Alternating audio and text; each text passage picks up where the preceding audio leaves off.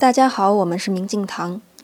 立春才半月，人们还沉浸在正月十五闹花灯的过年气氛里，空气中已明显充满暖意。此时雨水在周末降临，顿然清朗，心意豁达。立春之后，气温回升，冰雪融化，降水增多，故取名为雨水。这一节气也意味着进入气象意义的春天，桃李含苞。樱桃开花，除了个别年份外，霜期至此也已告终。但雨水节气的天气变化不定，是全年寒潮过程出现最多的节气之一。所以在这里也提醒大家，一定要注意防寒保暖，不要过早地脱去冬天的衣物。